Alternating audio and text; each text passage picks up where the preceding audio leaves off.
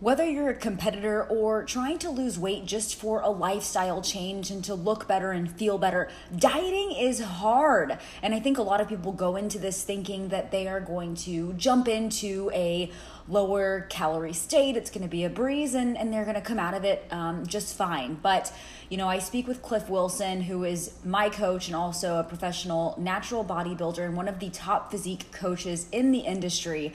And we talk about for, again, both competitors and lifestyle clients, just what it takes to mentally be ready for a dieting phase.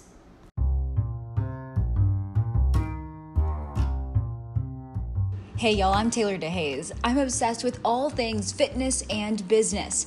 I left my career as a TV reporter after 10 years to start my own fitness coaching company.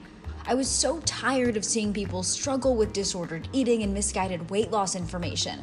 Think of this as your one stop shop for training, nutrition, and success while navigating through life.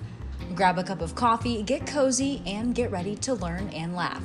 Again, welcome to the Tailored Living Podcast. I'm so glad you're here. Let's dive in. Do you know what today is? No. It's our it's our two year anniversary of working together. Time flies. Jeez. I know. I didn't plan it, but I was thinking about it and I was like, oh my God, I have been working with you for two years. So what a time to do this podcast.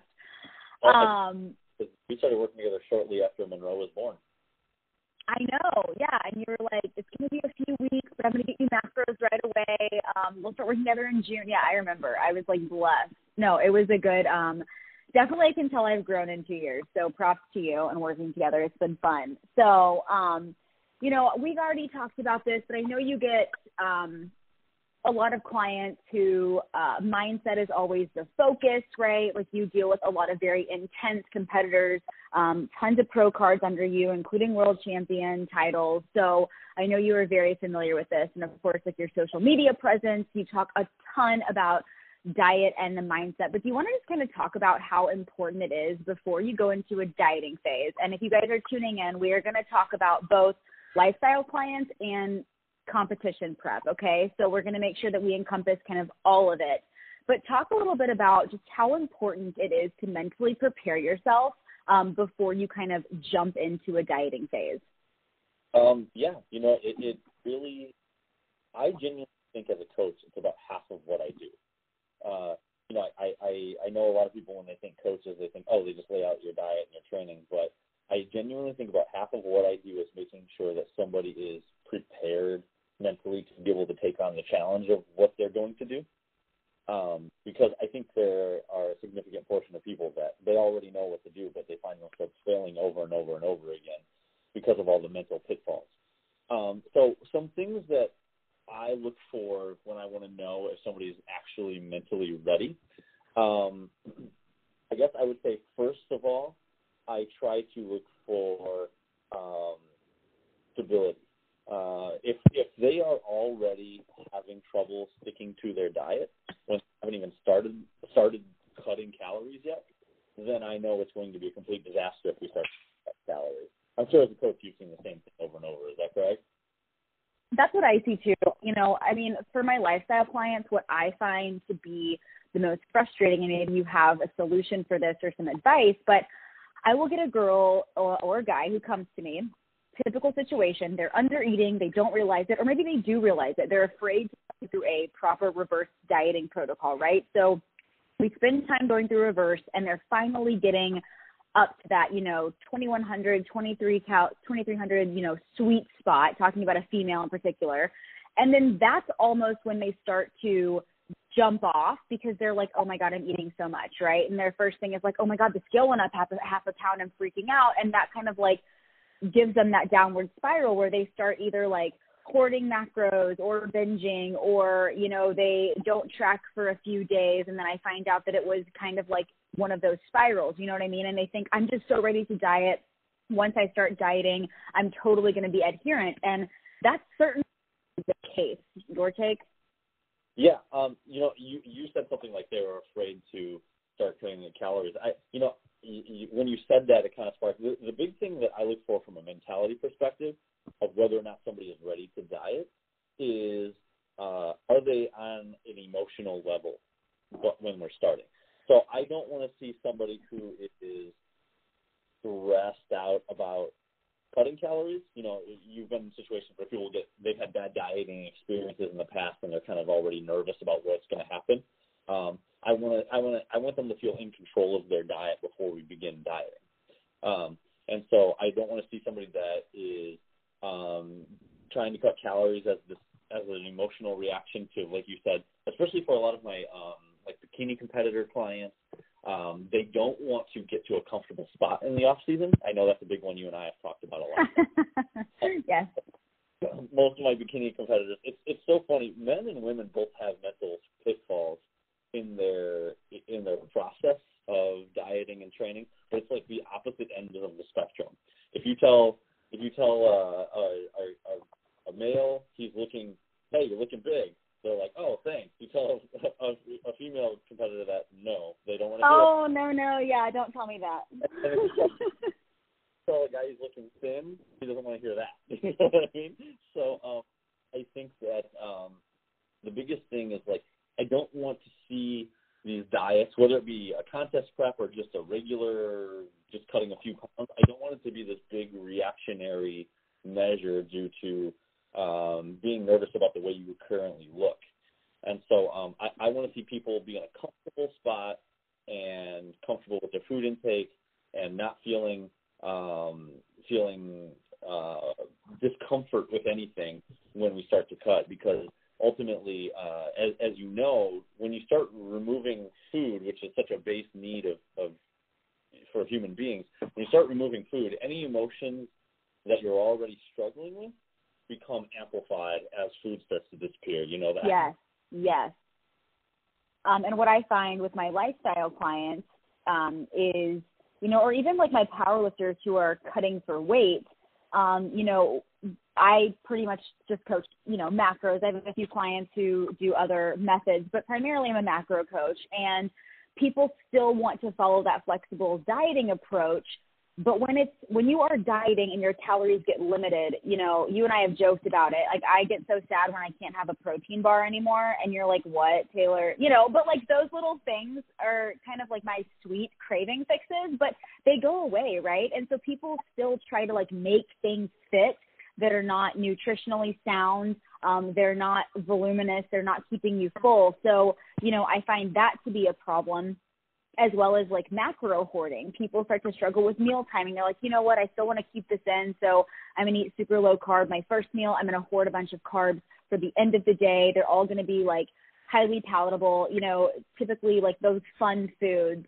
Um, and and that goes for competitors too. I think that especially if it's your first time competing, you think, oh, cool, I'm going to do this like flexible dieting approach. I don't have a meal plan. But what people don't realize is even though you don't have a meal plan, like my meals, especially going through prep the, you know, the second time through and having another long prep unintentionally, um, you know, I'm eating the same foods for every meal, give or take a few protein source swaps or things like that, you know? Well, yeah, and you know that you you said something also that kind of sparked. Uh, you know, a, a, another big uh, uh, red flag that I look for when I, try to decide if someone's ready to diet or not. Um, I would refer to it as hyper motivation. Um, I oftentimes am a little. Uh, I count it as a red flag if I see a client that seems to be overly motivated at the start of the process. Uh, ha- have you ever seen it where you have somebody and they're saying all the right things, like, I want this so badly, I want it more than anything, I'll do anything you tell me to get this. It's the most important thing in my life right now. Um, but you can't sustain that level of motivation. And usually, when I see somebody that has what I would refer to as hyper, uh, somebody is hyper motivated, um, they crash really hard. Uh, and you know they, they may crash halfway through the process and then they can't get anything back, anything going again. Um, and usually, I do think it's because they are are motivated by the wrong things and um, so I, I, I would say I look for someone once again who's just really steady at the start of it. And if somebody is hyper motivated, so if I if I'm working with somebody and they're hyper motivated to silently work with competitors, they say I want to step on stage, I want to win this show. You know, this is the most important thing to me right now. I will actually talk them out of competing right away because I want to work with them for a little bit to study them out before we actually start the process so they don't crash later. That's something that I am working through right now with one of my clients. Um, she came to me with a tendency of binge eating. Um, nothing so severe that she was seeing a therapist for, but I do think that would be beneficial at this point. But um, she had never done a proper reverse diet. She did have a history of tracking macros, but we spent um, eight months doing a, a very steady reverse, super successful. She crushed it. And you know, she was like, "Man, I'm just getting uncomfortable. I'm ready to diet," and I I felt comfortable doing that. And she was doing well, but about six weeks in, things start to get sticky, or maybe eight weeks in, things started to get sticky, and she fell right back back into those binging habits. And I was like, "Okay, we've got to take a break. We've got to reassess. We've got to do at least a little bit of a diet break and kind of give you some more food." Um, but you're right. And we went into that diet, and she is somebody who, you know, is super motivated in life. She crushes it at her job um, and she wanted to lose weight. And she's somebody that is very lean, very muscular as it is.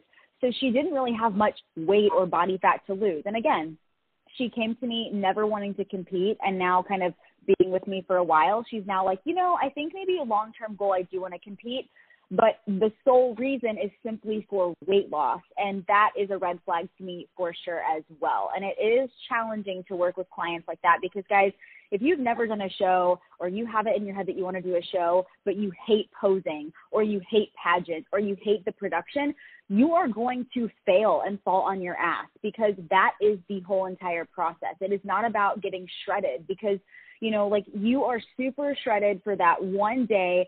And it's like if you think of a pyramid, that is the very, very peak of it, right? But you can't sustain the peak, you know? Um, and to be honest, you look kind of like shit in regular clothes when you're that lean. You don't feel good. You're cold. You're hungry as shit all the time. You know, I mean, so that is pretty scary and dicey when you get a client who you think might be ready and you try it and then you find out, you know, a few months in, oh man, we still have a few things to work on. So you you nailed it, and I, I think um I think it's so funny too because I, I think a lot of people see bikini competitors on Instagram, which is really glamorous, they're like, oh, they look great. They're like they're swimming in their shirts, their pants are falling off of them. Family members saying, family members and friends stop saying things like "you look so good" and start saying things like "Are you okay?" Um, you know, they, they, it, it, you don't necessarily look healthy in your life. No, um, you don't. You, you you don't, and and so uh, not to scare people away, but it is a grueling process to get on stage. So generally, uh, when I work with people, I want to make sure that they are, um, you know, they have this steel mentality because they're about to they're about to go through some shit. you know what I mean? Yeah, definitely.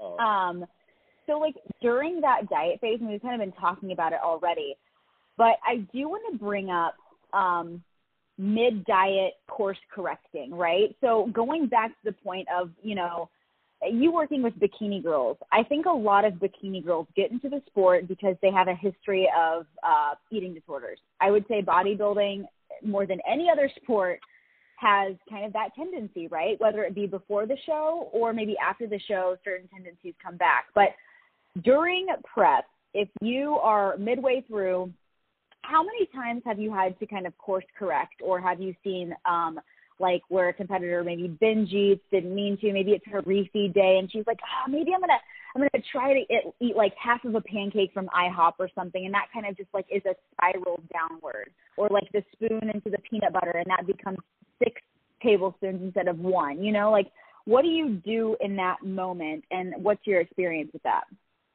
Well, I would say um, for first time competitors, uh, I would say that's a normal occurrence for um uh, for you still there? Yep. Okay, lost you for a second. Um, for first time competitors, um, I think a lot of first time competitors have it in their head that they're just going to breeze through this first prep and they're going to show everybody how badly they want it. But I don't think they're always prepared for the fact that they're going to mess up on their diet. Um, because as you've seen, it, it can really uh, spiral out of control the first time you get to taste something that you haven't had in quite some time. And so, um, so now for more advanced competitors, they're usually used to these pitfalls. So when I'm working with competitors, the first thing I want them to know is um, this is not an absolute failure on their part. Um, it, it is a it is a uh, sidetrack from where we are trying to go, but the, the the the shame spiral that often happens does not need to occur. So generally, I try to um, first off let them know that what has happened here is not abnormal in any way, but now we need to get back on track as soon as possible. And so what I try to do uh, is typically try to identify the behavior or the pattern that led up to that moment. Because, exactly. Um, it's it, there. It isn't always just oh, I this this you know this cheeseburger just made its way into my mouth. and there was there were events that led up to it. Um, to the moment you decided to go for it and have the cheeseburger, uh, there were points along the way that led to that feeling. Um, usually, it's things like you went too long between meals. Uh, you maybe didn't have your next meal prepared or with you.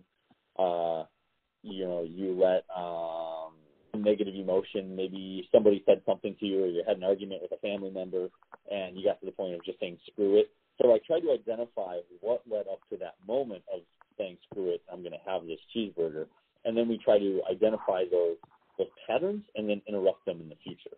Uh, and you know, you yeah, that's what I was going to say. Exactly. And I was going to add that, you know, you gave the cheeseburger example. I find with a lot of women, they have it in their head that, okay, I'm dieting, eating out at restaurants starts to get a little challenging. Maybe you don't want to be the friend who always gets like the grilled chicken breast or whatever, um, which let me just say right now, guys, if you are dieting and it is for a lifestyle choice, right, and not competing, a diet phase is not forever. And I think everybody comes into this for the first time thinking they've spent their life perpetually dieting, but you should spend a lot more time in a maintenance phase or reversing or whatever than you ever should dieting. So, you know, just know that for eight to 16 weeks, whatever your goals might be, you've got to say no to a few things. But what I find is instead of having like those screw it moments at a restaurant, it's almost like, oh, hey, I got this really fun nuts and more peanut butter. I'm going to put a little bit on my toast. Oh shit, three tablespoons later. And then a little bit later, you want another tablespoon. And it starts to be things that are just in your house. You know what I mean? Yeah. Um, yeah. It, it, it, yeah, you're right. It's usually those things that, so I mean, I guess a perfect example I can give of this is, um, so I, I, early on in my coaching career, this was, this was back in 2011, I believe, maybe 2012. Um, I was not as familiar with um, some of the psychology aspects as well as dealing with eating disorders. And I had a figure client who was um, primed and ready to win a pro card. Uh, and it was Tuesday. The show was on Saturday. And Tuesday evening, I get a call, and she's like, "I just messed up so bad." And I'm oh, like, no. "Like, what what happened?" I'm like, "She's like, she's like, well, uh, she's like, I cheated on my diet, and I thought, well, maybe she has like some pizza or you know a burger. I was I was still newer at that point, and she's like, well, it was just pretty much whatever I had in my house. So I was trying to calculate also what the damage was, you know, and so right. and so she's like, well, I had three breadsticks that were left over from Olive Garden. I had a half a jar of frosting, a half a bottle of a half a bottle of wine. Uh, two cookies and a packet of oatmeal. And I'm like, a packet of oatmeal. That's the best. and I'm like, that that that meal was all over the place. so, um, yeah, you need to know that in those weak moments, whatever is in your fridge or your pantry are fair game. Um, and so, uh, I think it's like um, one sometimes making those things a little bit you know, it may not be easy, especially if you have like kids or you know a husband or a wife, and you know, but sometimes making those things even a little bit harder to access um, can even give you a few more minutes to like snap out of it. Um, and so, you know, th- there are a lot of things where it's like those, having those easy foods that are, I would say, trigger foods for some people, maybe yes. just directly in front of you all the time. I mean, something that I do, um, you know, I will say, fortunately, Cliff, I I never had a like moment like that during prep. Um, this one or last one. I've always been very open during our diet breaks or whatever. Like, hey, is it cool if I have a burger and some fries? And you're like, yep, okay, cool. Um, and that's something that I've worked on a lot because you know I I am very open about having a history of um, you know anorexia, bulimia, and that was you know 15 years ago. But my first prep was truly a test for me to make sure that I could see my body that lean, come out of it, reverse diet, not have any binges, and I'm proud to say that I was able to. But one of the things that I did was, you know, in my off season, I'll have a Pop Tart here and there or an Oreo or whatever. I just put all of that like in a very top shelf in my kitchen, right? Out of sight, out of mind. Um, if it's something that could be like frozen, like some treats or whatever, you know, after my show, I like to order something fun from these crazy cookie companies that are everywhere. And and I don't eat all of them post show. I'll save some, but like I just hide them in my freezer and it's out of sight, out of mind. Versus if they're like right there in the front of your freezer, you open up to grab some chicken breast and you're like, oh, this really good brownies right here. You know what I mean? So um I think it's all about just like your history, what you're comfortable with. But if you know that even having a package of Oreos in your house is too much for you, or like your favorite cereal, because again, it's not like you're going to go out and buy a frozen pizza. But I find that a lot of people, the closer and closer they get to the end of their diet, um, whether it be competition or not, they start hoarding these foods, and that is a horrible idea. Oh yeah, I, I one of the biggest red flags that I see I don't work with general population anymore, but I did in my very early, early days of coaching. Um, but with competitors, one of the biggest red flags that I see when they're dieting, and I know you know what I'm talking about, is the people that save up the foods that they're going to eat post diet. Oh yeah, yeah, yeah. No, no, no. They're free buying or like have a list of things. Uh huh. Uh huh. I'm like, this is somebody that, um, one, if you already have, if you're already you know, like you said, like stockpiling these, um, they're already a danger to you binging on them during the diet. And then secondarily, if you somehow miraculously make it through to the end of the prep or the diet, as soon as it's over, you're about to have some problems.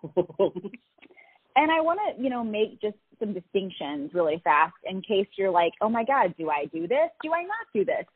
So to me, as somebody that did struggle with this, binge eating is always in private. It is usually something where you feel like you black out and can't control yourself. You know that you shouldn't, but you keep doing it. If you are somebody that's like, hey, my show is ending, because this is what I do. All of my friends are like very supportive of everything that I do. And we all are like, okay, what company should we order cookies from for this show or whatever, right? And we all get together, we have a meal, and we share dessert. That is normal, guys. If you are going into a meal knowing that you're probably going to overeat a little bit, you're going to be full, whatever, that's fine. It is okay to overindulge from time to time, especially after something like a, a show. What's important though is that the next day or the Monday after your show, rather, that you don't keep doing that. You get back on track with whatever you and your coach have set. Yeah, you know, you brought a great point of what is normal versus not. And I think when it comes to eating disorders, uh, something that's really interesting to me is it's hard to classify what is an eating disorder sometimes because because uh, you and I, you know, you and I, I would say, in our own competitive endeavors, we have our our we have balance pretty well down at this point. Like you said, you can be in contest prep and you can enjoy a cheeseburger and estimate it, and you know I can work in some foods into my own contest prep. But you know, meanwhile, the the person that is not in bodybuilding would look at me measuring my ice cream to the gram and be like, this guy has a problem. yeah. So, so uh, the definition of what is disordered eating, I think, um, I, I, I would say there's some flexibility there, but I think there has to be some level of being able to be comfortable with what you're doing. And, and a perfect example is I worked with um, with a figure competitor one time who um, she emailed me early on in her contest prep and said, I just need to let you know I just binged so bad.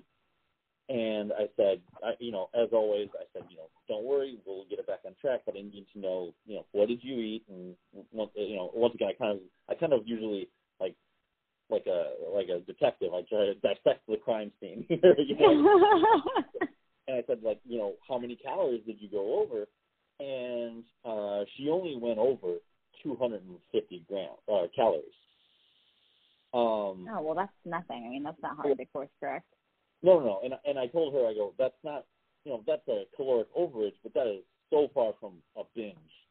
Um, you know, so I think I think terminology and um, you know, trying to be honest with oneself with what is healthy behavior or unhealthy behavior. Because, um, and, and I think that this is always a little bit of a journey of self-discovery without sounding too cheesy here. But, um, you know, for an example, she, the, the girl that told me she binged and going over 250 calories, she had a history of um, over restriction uh, before she came to me. And so I needed to show her that the 250 calorie overage is not a binge and not anything to be ashamed of. You know, um, it, yeah, in a contest prep setting, maybe it's not necessarily what we want, but it's not so severe that it would be labeled as a binge. Um, no. And so no. So in that case, um, you know, it, it's I think you know it's our job as coaches to tell her, hey, you can ease up on yourself a little bit. You don't need to beat yourself up over this. And meanwhile, then sometimes we get someone the other way where they will show very what is I, I believe truly binge type behavior, where they will eat, you know, in like you said, in private, eat a whole, you know, eat excessive amounts, um, and then they try to rationalize it away as not not a big deal.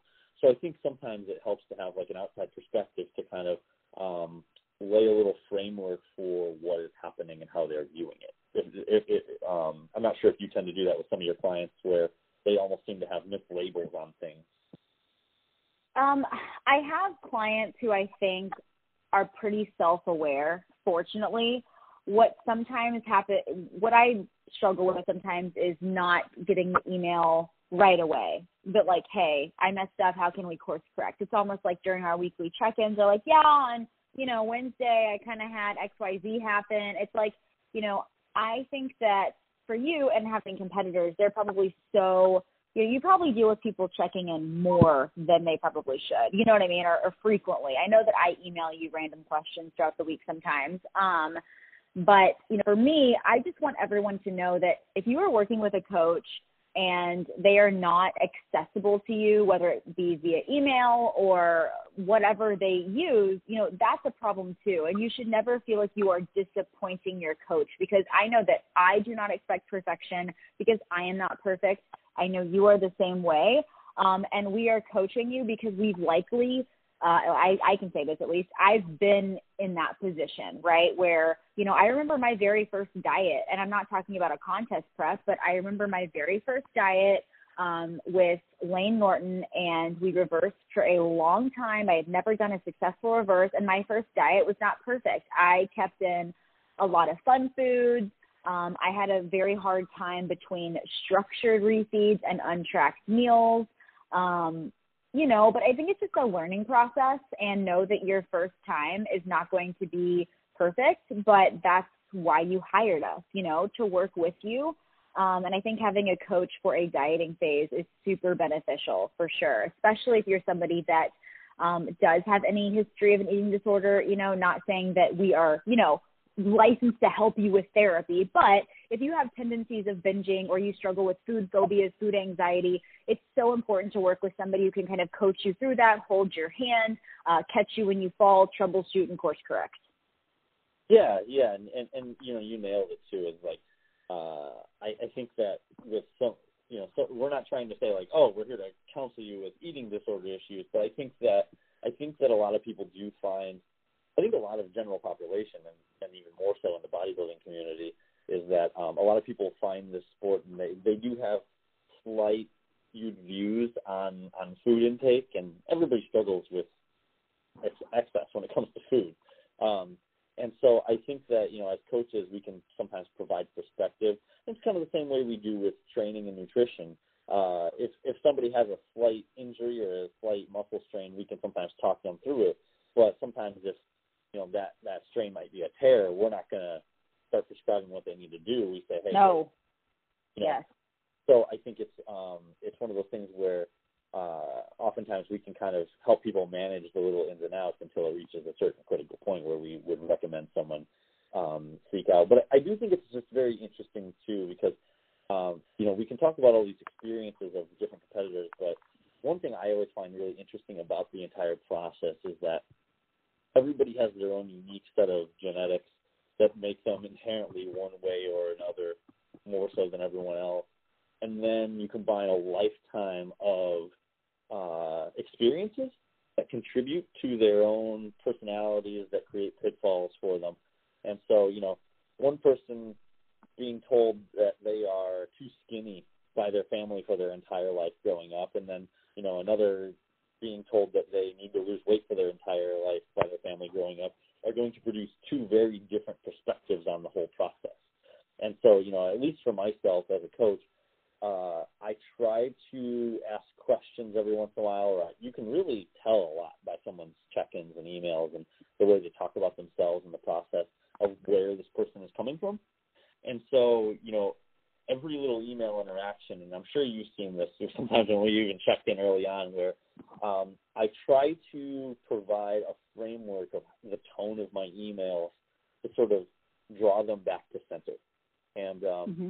Uh, and, and if you don't have a coach, I would say try to do that for yourself. Try to be really honest with yourself and self-aware of maybe what your tendencies are throughout the dieting process, and always kind of speak to yourself in this manner to pull yourself back to center. Because I think we all we all have tendencies. Even even even um, you know it's less common and less talked about, but even uh, male clients and male competitors have plenty of uh, disordered eating and body image issues.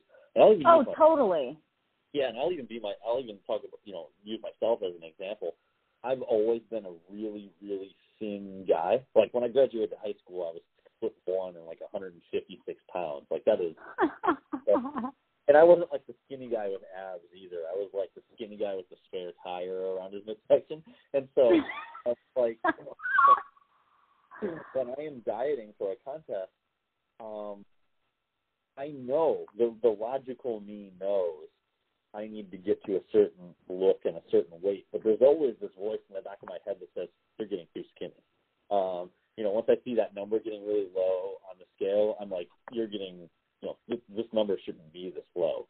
And so it's like this voice in the back of your head that sometimes debates what you know is logical. So I think sometimes you need to learn to shut that voice out or, you know, say something to yourself that's counter to it. I agree. I mean, dieting truly is um, a very, very, you know, you're in your head a lot, right? And um, especially if you are taking it seriously, because I think we've spent um, so much of our time, um, maybe not personally, but just reading about fad diets. I mean, since I was, you know, a preteen, I remember, you know, magazines telling me to do three day cleanses and detoxes and all of that. And I think that people really don't understand that you know, anytime you're trying to lose weight, your body is doing everything it can to fight that, right? Like your body doesn't love that process. And so, um, understanding that it is going to take some time and understanding that you really have to embrace the suck um, and that this isn't something that is going to last forever, right? And that's kind of what what made me think about this podcast being so important initially is that people go into this dieting phase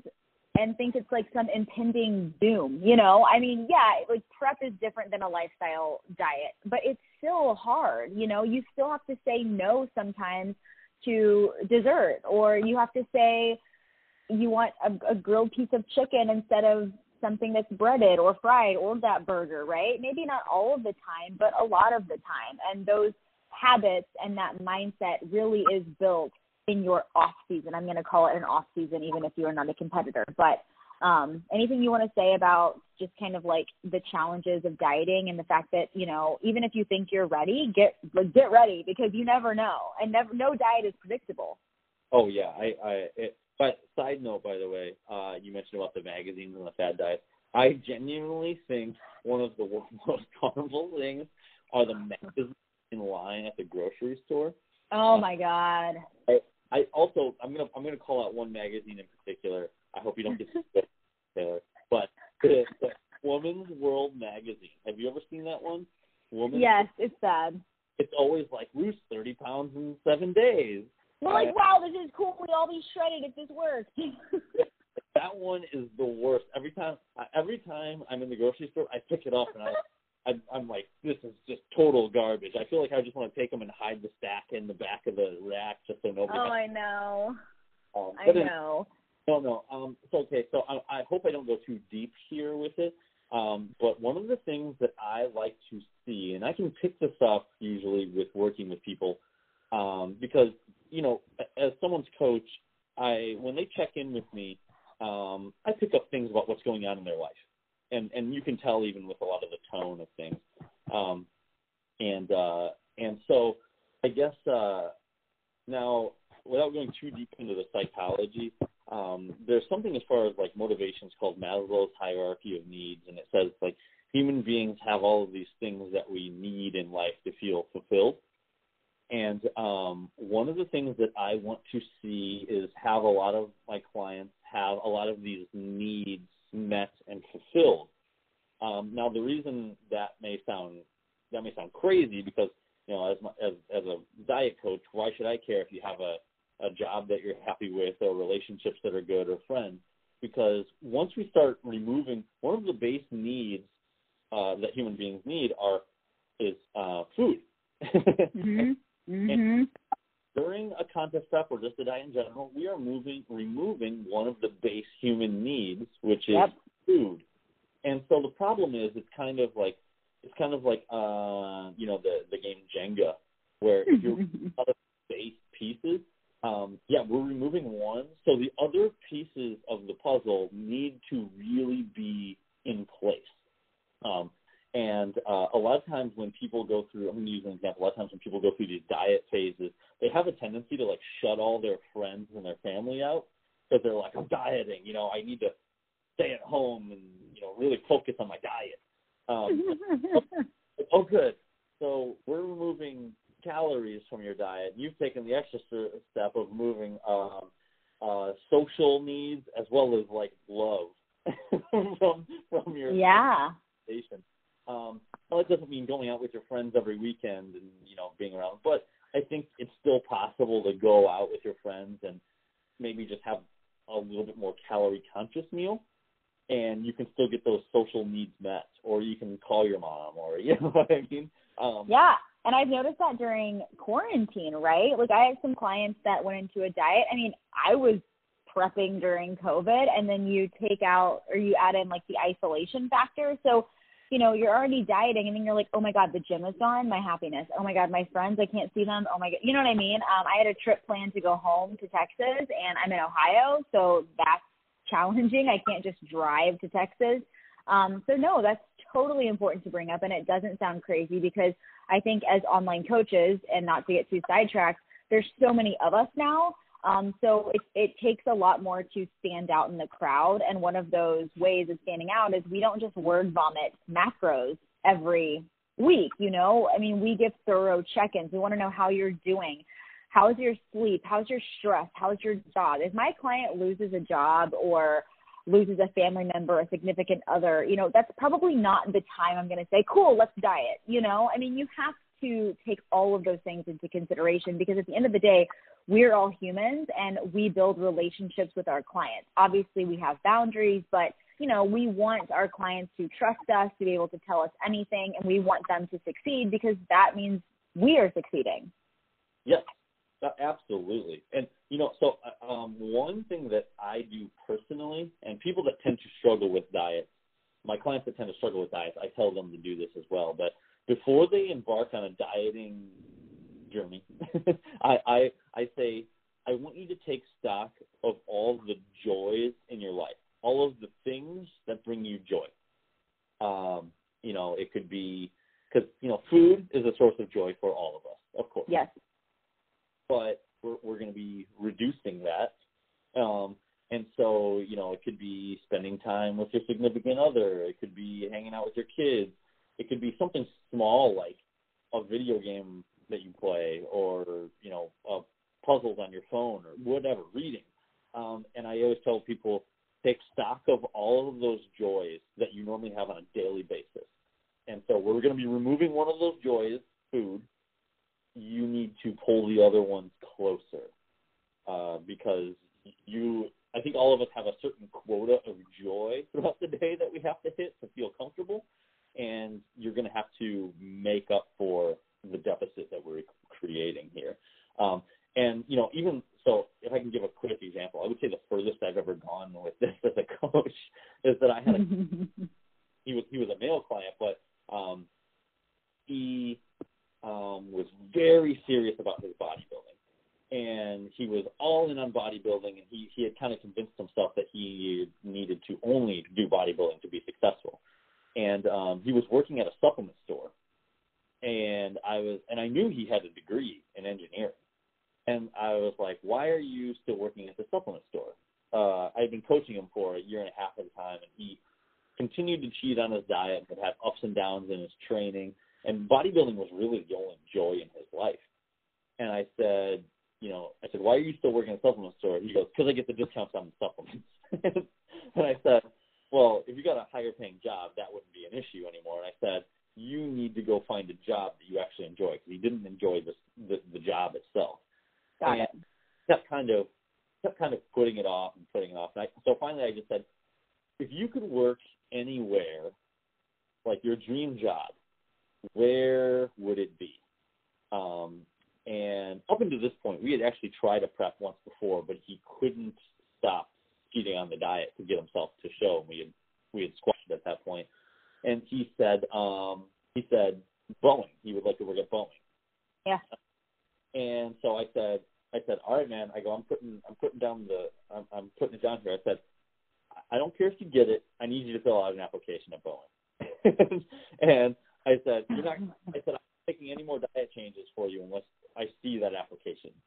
and so um, I made him send me screenshots of the application, and he sent it in. And he got the job two weeks later. Yes. What do you know? Once he has a job that he finds fulfilling um, and provided him with challenges outside of bodybuilding, the diet struggles just sort of went away. Um, you know, it wasn't immediate, but over the course of the next few months, things just got better and better and better. And what do you know? Then he does it. He he goes out and wins two of his next three shows and wins his natural bodybuilding pro card. And the, the only thing that really changed was he had something else in his life besides bodybuilding. And so I think that um, you know it, it was something that took his mind off the food and everything else because I, I think that becomes a real big pitfall even for even for non-competitors. You've seen, I'm sure you. I, do you see this with your own competitors that are? Well, I can relate to that story personally.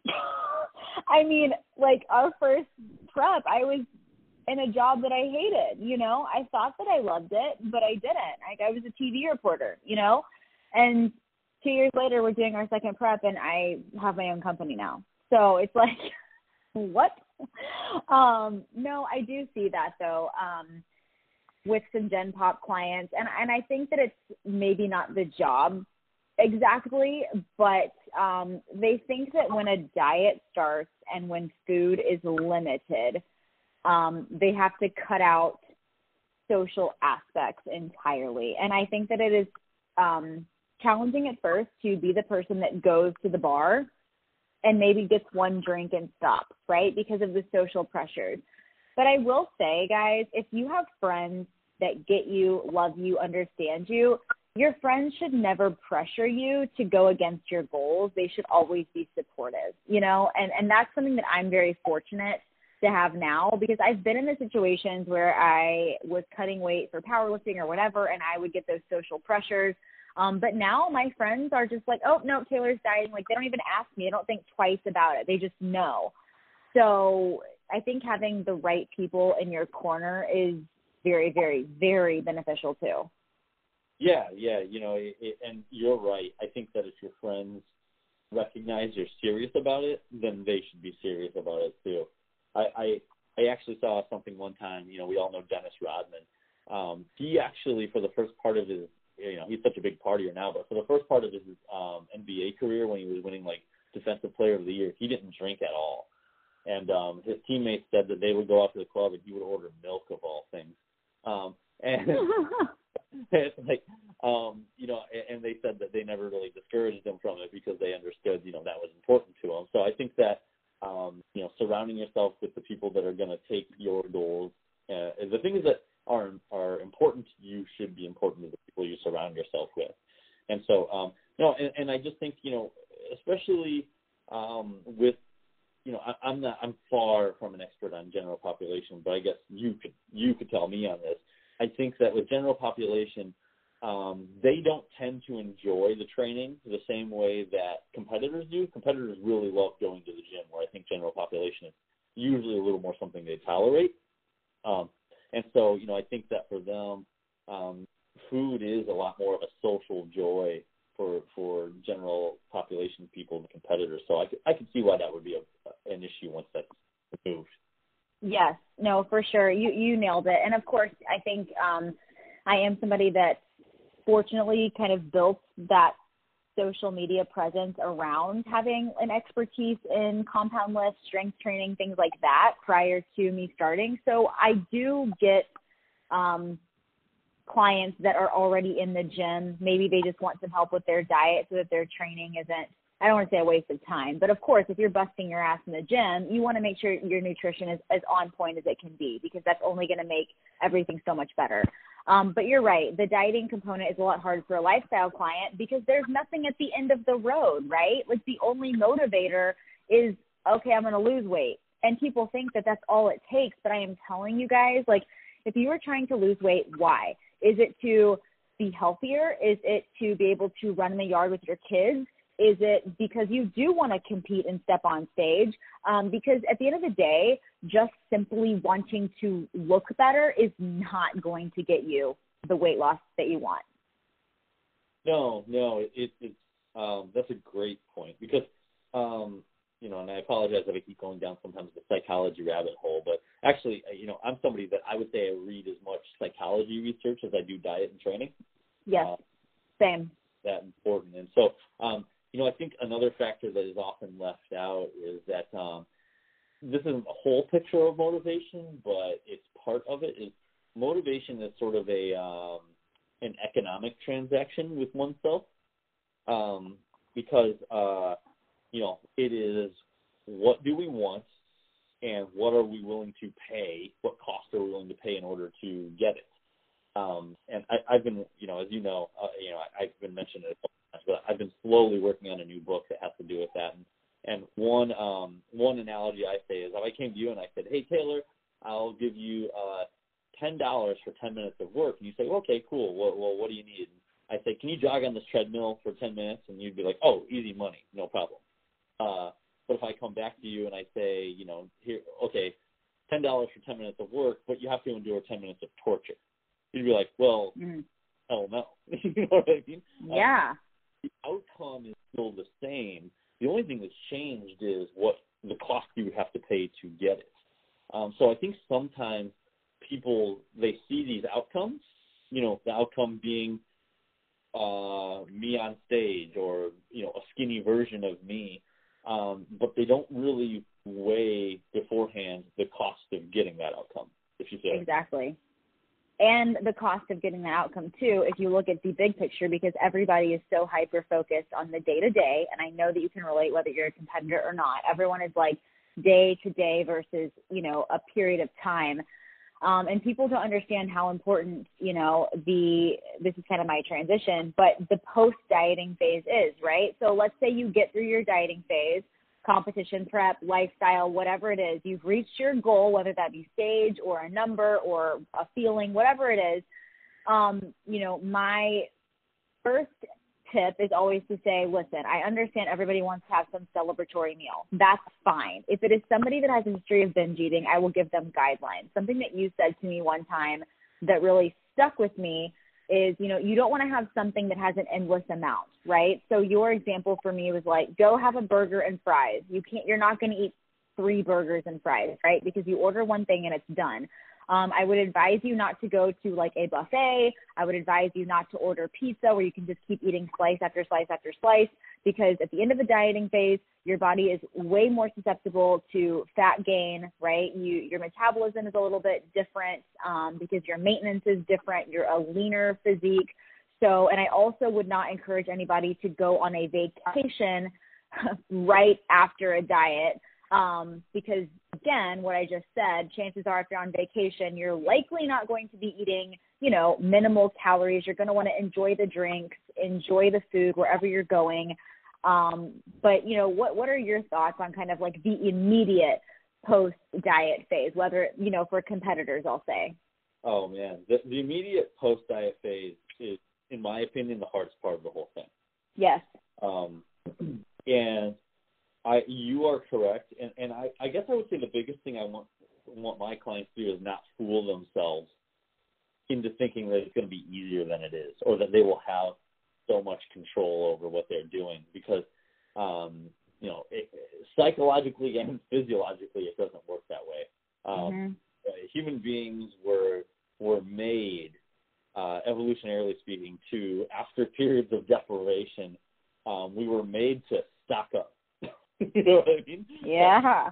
So, um, you know, uh, and I'm going to just give one example is, um, have you ever been very lean and deep in a diet phase and notice how even your sense of smell changes? You can smell Oh my god, I can smell everything. I think that's already started this year a little bit. I think, you know, right before we gave myself a diet break, I'm pretty sure because I'm in the weeds already. it, it, it, it smell everything.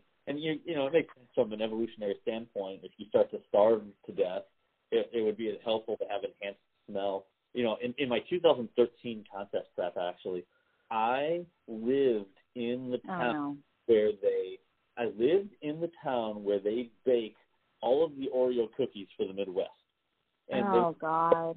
They would bake every Tuesday and Thursday, and the entire town would smell like Oreo cookies. um, oh but, wow! But anyway, um, so I, I did, you know, I do usually give that advice to people after their contest prep if they're going to go enjoy, you know, a free meal, is stick with something that has a finite amount. Um, yep. is, uh, it's very difficult to put the brakes on when you are in that immediate aftermath of your diet. Um, so you need something to put the brakes on for you, if that makes sense. So if you order a burger and fries, the brakes are when the burger and fries are gone. Um, right.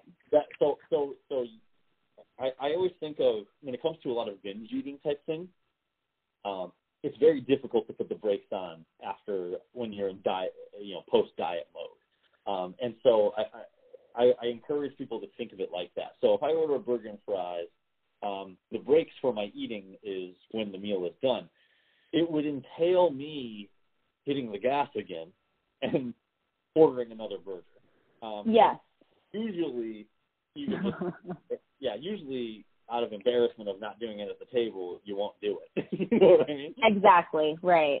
You know, and then it gives you time to like let digest and come to your senses before you can get your hands on more food. But like you said, pizza, you can keep grabbing slice after slice. And also when there's something like pizza at the table, the people that haven't just competed. Oh yeah, it's all for you, Cliff. I end up eating so much more. It sucks. Yeah, yeah. They they say twice. You earned it. Here you go.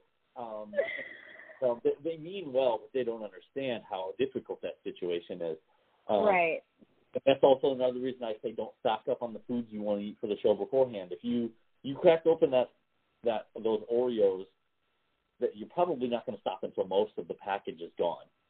Also, uh, I just want to say you know, I know that we're different because I totally follow the cookie pages on Instagram. Although I mute them on prep because I just don't want to see that. My my feed during Instagram, like pro tips, anyone listening, if you if your entire Instagram feed is nothing but like food porn, you need to start clicking on random things to make it not that. Because my first prep, at the end of my prep, it was nothing but shredded girls and cookies with gooey Nutella centers. Okay, and I was like, I can't handle this anymore. It's so annoying. So, you know, if you are somebody that's like so hungry at the end of your prep or whatever, and you're like, oh my God, I just want to look at this cookie and this cookie dough and whatever, you need to change that, first of all, and remove that. But yeah, I just had to throw that out there because that was something that was super challenging for me. But definitely, if you were also hoarding Oreos, I just want you to know there's there's way better things out there that you should probably get post dieting phase. That's that's all I wanted to say. I well, I think it's so funny. I mean, this is a total side, but it is also funny how your tastes tend to change over the course. Oh yeah. like I always want things. Well, I mean, here even then, I always want things that never sound good to me that I never eat. Yes.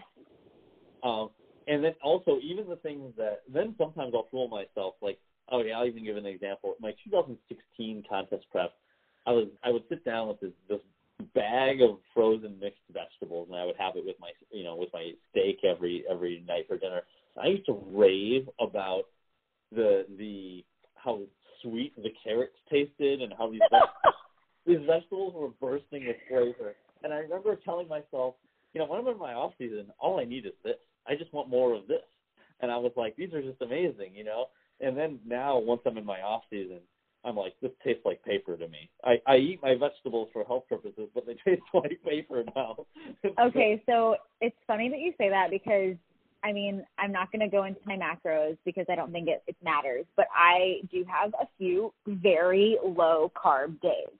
Um, and I'm like, man, what the hell do I eat, right? Like they're too low for potatoes, oats, anything like that. But I like miss that texture change because that's the hardest part when you can't eat carbs is the fact that they're gone. But it's like there's nothing that's crunchy or I mean, yeah, vegetables kind of, but it's not the same, right? It's not the same texture feel. So I want like all of the savory, sweet kind of combinations. I'm a spicy and a sweet person. Like I'm the person that puts pineapple on their pizza. Sorry if that's weird to you. Um, but I've been doing like sauteed zucchini, shrimp, and then I will literally drizzle peanut butter on it. It sounds weird as shit, but I am telling you, I get like my savory, my sweet, my salt, and I'm like, okay, well, this is fine. I could totally do this during my off season, even though I know I won't. Like, I mean, I might, but I'll just add sweet potatoes or something like that, you know. But yeah, your taste gets so weird. Yeah, uh, I I have always said that contest prep is a little bit like being pregnant. Like, you know what I mean? Um, yeah water goes through you so fast. You're peeing every five minutes. Your tastes get really weird. Weird. People keep asking you how many weeks. You know. um, oh my God, you're so right. I mean, I I thought about that too, but the week thing is is hilarious. When's the um. Yeah. um, oh my God. Our bodies go through a lot of changes. You know. Uh, Except you're not getting bigger. You're getting smaller. Hopefully. Um. But, but no, that's I, funny. I think that um you know, uh, post competition, one of the biggest, and this is easier said than done, especially somebody that hasn't done it before. But I always tell um, my clients to view the post diet phase as an extension of yes. It. Um, you spend we spend a lot of weeks putting structures in place uh, in our in our diets, and you cannot remove all of those structures all at once. Um, and like so things I would say that are are useful post diet structures that I like to use because also mentally you're not prepared for for those structures to just all go away. No.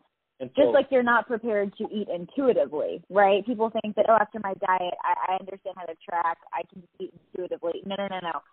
At a low, low body fat percentage, you are intuitively going to eat half a dozen Krispy Kreme donuts because you don't have hunger cues. Like your hunger cues are all fucked up too.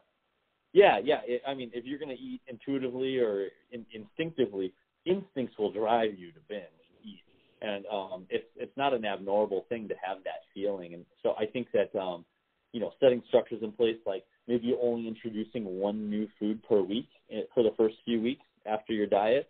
Um, just eat a lot more of what you had been eating, and maybe one meal is changed out to something a little tastier. Um, once again, it's kind of like a slow reintroduction of things. Um, so I would say that's something that's pretty good. Um, and you know, just uh, maybe limiting how many times you're going out to eat, because also I think people um, have this idea in their head that they have all these places they want to go out to eat now that their diet's over, and before you know it, you put on everything that you lost in a matter of a week or two. yep, you're not wrong though. It's so true. Um, the post show, you know, weight gain is, is real, and obviously you have to be okay understanding that you are going to gain some weight. Now, you can generally control how fast that happens, you know.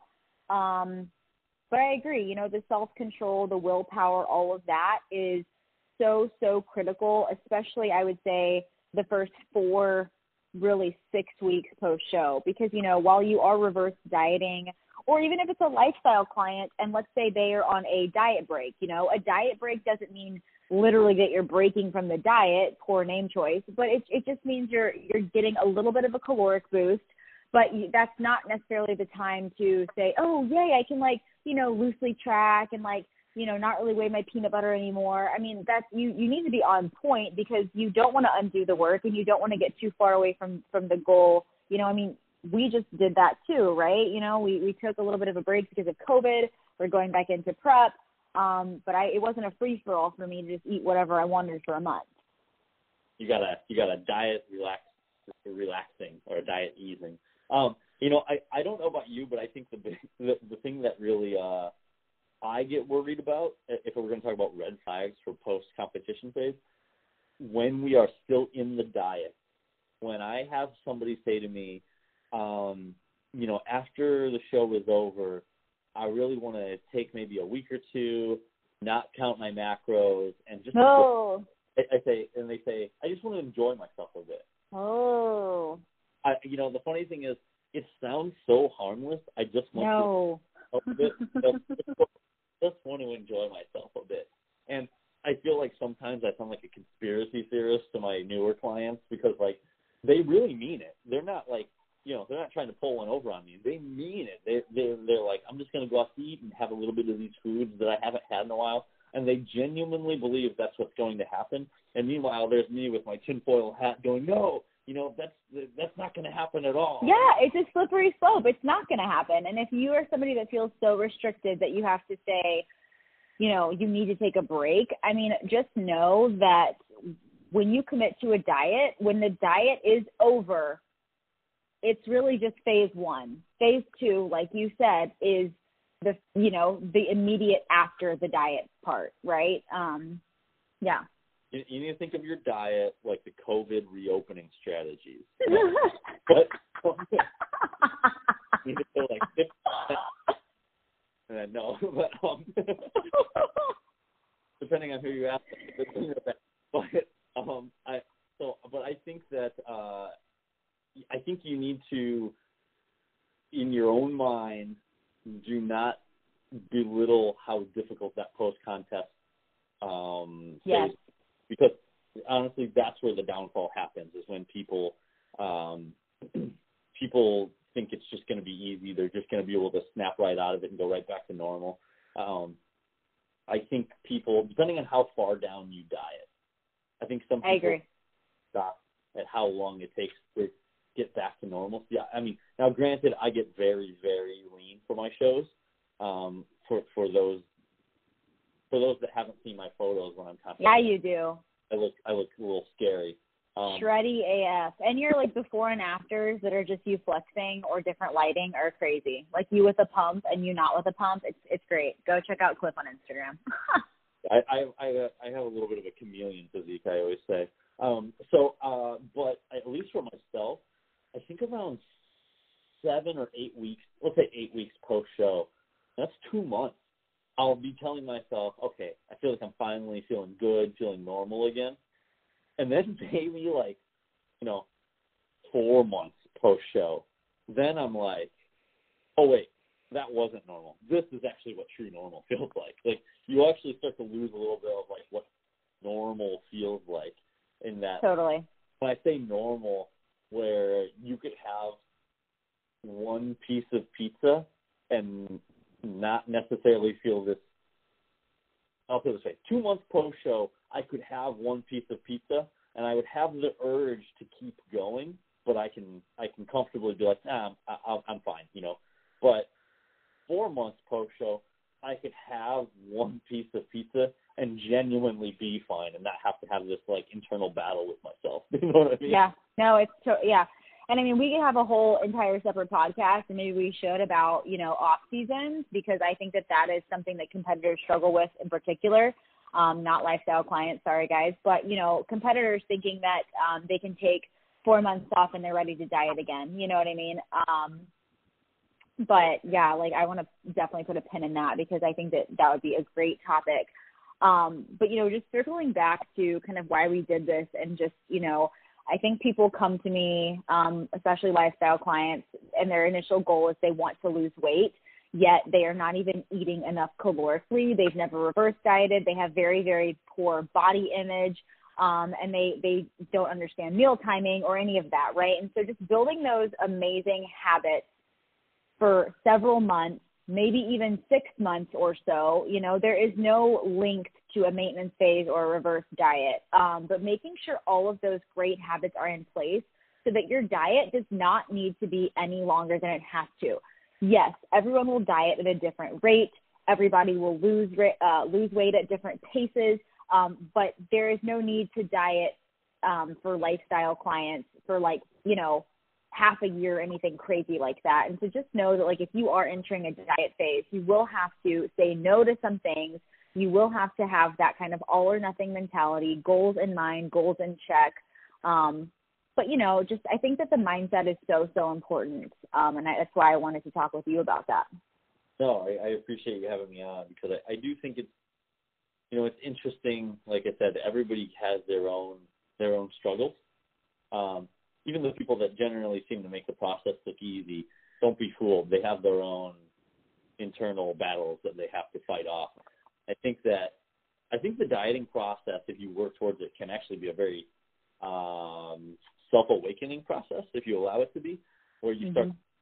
Do I tend to? Because everybody has those pitfalls. Maybe they're maybe they're not as motivated in some areas, or they're not as confident in some areas, not as resilient, um, whatever it may be.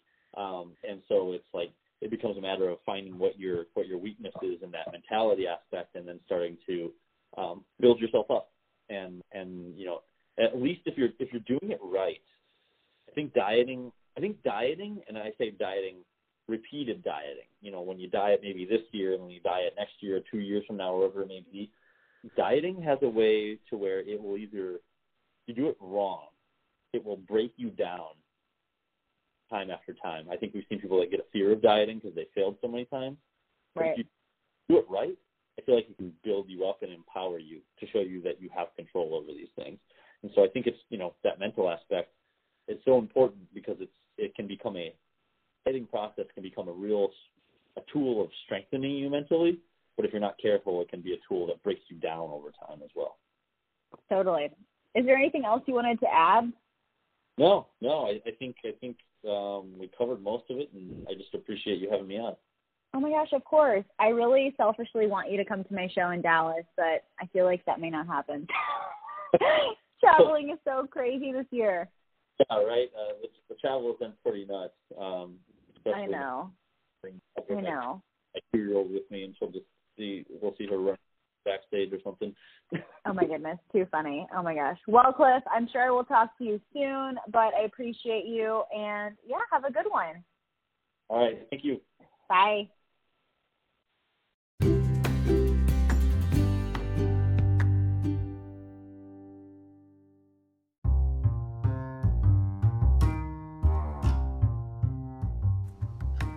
Thanks so much for listening to the Tailored Living Podcast. If you're looking for any nutrition coaching, programming, or a combination, head over to tailoredtraining.com. You can always send me an email at trainwithtaylor at gmail.com. And of course, follow me on Instagram at taylorfit